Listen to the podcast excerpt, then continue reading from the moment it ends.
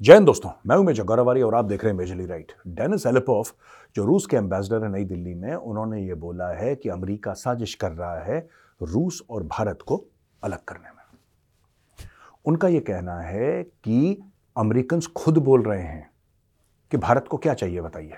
हम भारत के साथ दोस्ती करते हैं, बशर्ते भारत रूस से अलग हो जाए। लेकिन डेनिस एलिपोफ का यह भी कहना है कि इसमें अमेरिका कभी कामयाब नहीं होगा। भारत और रूस बहुत पुराने दोस्त हैं और उन्होंने ये भी प्लान बताया कि भारत और रूस अगले दो तीन साल में अपनी जो एनुअल ट्रेड है वो 60 अरब डॉलर से ज़्यादा ले जाएँगे। हाँ ये बात तय है कि इसमें ज़्यादातर इंपोर्ट होगा रूसी ऑयल का। भारत को तेल चाहिए अपनी तरक्की के लिए, अपने कामकाज के लिए। वो तेल रूस से आएगा, इसके अलावा भारत एक्सपोर्ट करेगा मशीनरी भारत एक्सपोर्ट करेगा।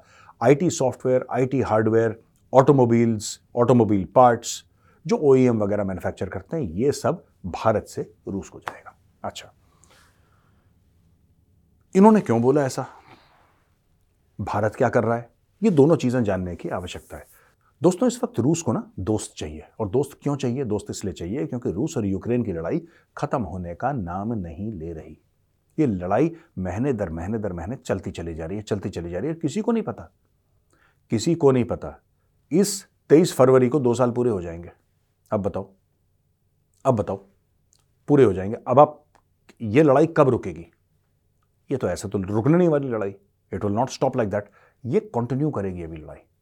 थोड़े समय और कंटिन्यू करेगी, इसके पहले कि वो रुके। और ये रिसेंट टाइम में सबसे बड़ी रिसेंट टाइम्स फ्यू डेकेड्स की अगर मैं बात करूँ तो सबसे ज़्यादा जिसको कहते हैं ना कि कन्वेंशनल लड़ाई नॉट एंटी टेरर ऑपरेशन जैसे कि 20 साल तक अमेरिका करता चला आया था अफ़गानिस्तान में, वैसे नहीं। मैं कह रहा हूँ दो फौजों के बीच में टू प्रॉपर आर्मीज के बीच में जो कन्वेंशनल जंग है, हाल फ़िलहाल में इतनी लंबी जंग कहीं नहीं हुई। रूस को झटके पड़े हैं। रूस को दर्द हुआ है। हाँ यूक्रेन पूरा बर्बाद हो गया, लेकिन ऐसी बात नहीं कि रूस को खरोच तक नहीं आई। रूस को भी बड़ी प्रॉब्लम्स हैं, इसलिए रूस को चाहिए दोस्त। और जब सबसे पुराना दोस्त जो रूस का है चीन से भी पुराना दोस्त भारत है। जब रूस को ऐसा डाउट होता है कि वो दोस्त हल्का हल्का हल्का अलग हो रहा है, तब रूस को थोड़ा सा दर्द होता है और ठीक है। यारी दोस्ती में ऐसी होता है। जब आप देखते हैं आपका दोस्त दूर होता है तो आपको दिक्कत होती है, परेशानी होती है और रूस को भी परेशानी हो रही है। लेकिन मैं आपको समझाऊँगा कि भारत ऐसा कर क्यों रहा है। क्या रूस का यह मानना कि भारत अलग हो रहा है, क्या यह सच है? और अगर सच है तो कितना सच है? पहली बात, मुझे लगता नहीं है दोस्तों कि भारत रूस से अलग हो रहा है। मुझे ऐसा नहीं लगता। लेकिन भारत ने यह बोला है कि साहब, हमें यह देखना पड़ेगा कि हमें फ़ायदा कहाँ पे है। ये जो लोग कहते हैं ना, मुझे मुझे अक्सर लोग पूछते हैं ये कि भारत रूस और यूक्रेन की जो लड़ाई है, उसमें भारत कहाँ पे किसकी तरफ़ है? रूस की तरफ़ है कि यूक्रेन की तरफ़ है? और मेरा जवाब वही रहता है कि भारत भारत की तरफ़ है। प्रधानमंत्री मोदी जब प्रधानमंत्री बने तो क्या उनको रूसियों ने वोट दिया था? यूक्रेनियंस ने वोट दिया था? अमेरिकन ने वोट दिया था? चाइनीज़ ने वोट दिया था? नहीं, उनको वोट दिया था इंडियंस ने। और जब इंडियंस ने वोट दिया तो ज़ाहिर सी बात है, वो इंडिया फ़र्स्ट की पॉलिसी लेकर चलेंगे और चल भी रहे हैं। अच्छे तरीके से चल रहे हैं, बखूबी चल रहे हैं। Prime minister Modi is the prime minister of India तो वो तो भारत की बात करेंगे। अगर उनको फ़ायदा अमेरिका से होगा तो अमेरिका से फ़ायदा लेंगे, रूस से होगा तो रूस से लेंगे। किसी के पल्ले थोड़ा ना बनना है हमने। किसी के पल्ले नहीं बनना अब बात आती है कि रूस को प्रॉब्लम क्या है। दोस्तों, ऐसा है कि रूस और भारत में दो तीन चीज़ें हाल फ़िलहाल में हुई हैं, जिससे कि तनाव तो नहीं कहूँगा, लेकिन भारत में एक खास तौर से फौज में, खास तौर से फौज की बात मैं करूँगा यहाँ पे, कि सोचने पर मजबूर कर दिया है कि बॉस ये चक्कर क्या है। ये सोचने पर मजबूर कर दिया है कि मैटर है क्या ये पूरा। अब दोस्तों, मैं आपको बताता हूँ कि ये जो बीच में फ़र्क आया ना, हल्का सा इस फ़र्क का लॉजिक क्या है? ये मैं समझाता हूँ आपको। देखिए, ऐसा है कि एस फोर हंड्रेड के बारे में आपने सुना है S four hundred air defence system right वो भारत ने मल्टी बिलियन डॉलर का पाँच, साढ़े पाँच अरब डॉलर की डील थी रशिया के साथ। तो उसमें आधा सामान आ गया, आधा सामान नहीं आया। सामान क्यों नहीं आया भारत? इसलिए नहीं आया क्योंकि भारत के पास पैसे तो हैं, लेकिन वहाँ पे रूस जो है यूक्रेन से लड़ रहा है। रूस को खुद चाहिए सिस्टम्स जब खुद चाहिए तो दूसरे देशों को कैसे बेचेगा? राइट? यहाँ पे फिर वही बात आत्मनिर्भर भारत की आती है कि अगर हमने खुद बनाया होता तो हमारे पास होता, हमें मांगने की ज़रूरत नहीं पड़ती, किसी से खरीदने की ज़रूरत नहीं पड़ती, लेकिन बहरहाल ये रूस से फ़िलहाल के लिए रुक गया है। आएगा, लेकिन हो सकता है एक दो साल बाद आए आई डोंट नो मुझे नहीं पता, किसी को नहीं पता।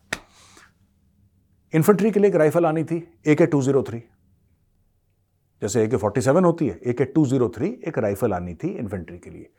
उसकी फैक्ट्री बननी थी अमेठी में। उसकी फैक्ट्री बनते बनते बनते अभी तक वहाँ पे प्रोडक्शन शुरू नहीं हुआ है। वो काम नहीं आगे बढ़ पाया। क्यों? क्योंकि लड़ाई चल रही है। ठीक है जी? बाकी जो चीज़ें रूस से आनी थी, चाहे हम बात करें सुखोई की, चाहे हम और अपने एयरक्राफ्ट की बात करें, वो सारी की सारी चीज़ें इस वक्त रुकी हुई हैं। अब भारत को अपने आप को अपग्रेड तो करना है, देखो। अगर रूस नहीं देगा तो कोई और देगा, वरना भारत खुद बनाएगा। कुछ भी होगा देखिए, ऐसा होता है कि जब आप लॉन्ग टर्म की बात करते हैं ना, हथियारों के बारे में दोस्तों तो हथियारों के बारे में लॉन्ग टर्म बात करते हैं, फिर भारत कहता है अच्छा हम ये रिसर्च एंड डेवलपमेंट करेंगे, ये करेंगे ये करेंगे, और ये हथियार हम खुद बनाएँगे. लेकिन जब हम बात करते हैं इमीडिएट इमरजेंसी की, कि बॉस इमरजेंसी है, ये तो चाहिए। कभी कभी फौज ऐसा भी कह देती है कि, भाई, चाहिए मतलब चाहिए, अभी चाहिए। वी कांट वेट हम इंतज़ार नहीं कर सकते, अब भी चाहिए। क्योंकि हमारी सुरक्षा में गैप आ रहा है। तब सरकार कहती है, ठीक है, इतने हज़ार करोड़ की आपको अथॉरिटी दी गई, कोई टेंडर वेंडर करने की ज़रूरत नहीं, खरीदो खरीदो खरीदो। और ऐसा दसियों बार हो चुका है, दर्जनों बार हो चुका है हाल फ़िलहाल में। तो जब हम हथियारों की बात करते हैं दोस्तों, general Manoj Pande chief of army staff Indian army ये पहुँच गए यूनाइटेड स्टेट्स ऑफ़ अमेरिका वहाँ पे उनको ऑनर गार्ड दिया जाएगा पेंटागन की विज़िट कराई जाएगी, दस इंपॉर्टेंट ऑफिशियल से मिलेंगे, लेकिन एक बहुत अहम बात वो करके आएँगे, वो है टेक्नोलॉजी ट्रांसफ़र की। यही बात एनएसए अजीत डोवाल साहब ने भी करी है अमेरिकन से। यही बात प्रधानमंत्री मोदी जी ने भी बात करी है। अब आर्मी चीफ का है?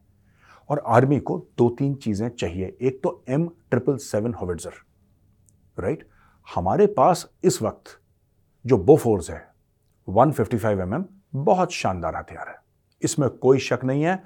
इस हथियार ने कारगिल को हिला डाला था। इस हथियार ने बिल्कुल जिसको कहते हैं पाकिस्तान की खिड़कियाँ खड़का दी थी। लेकिन बात यह भी है कि यह हथियार जो है, ये तकरीबन 40 साल पुराना 45 साल पुराना हथियार है।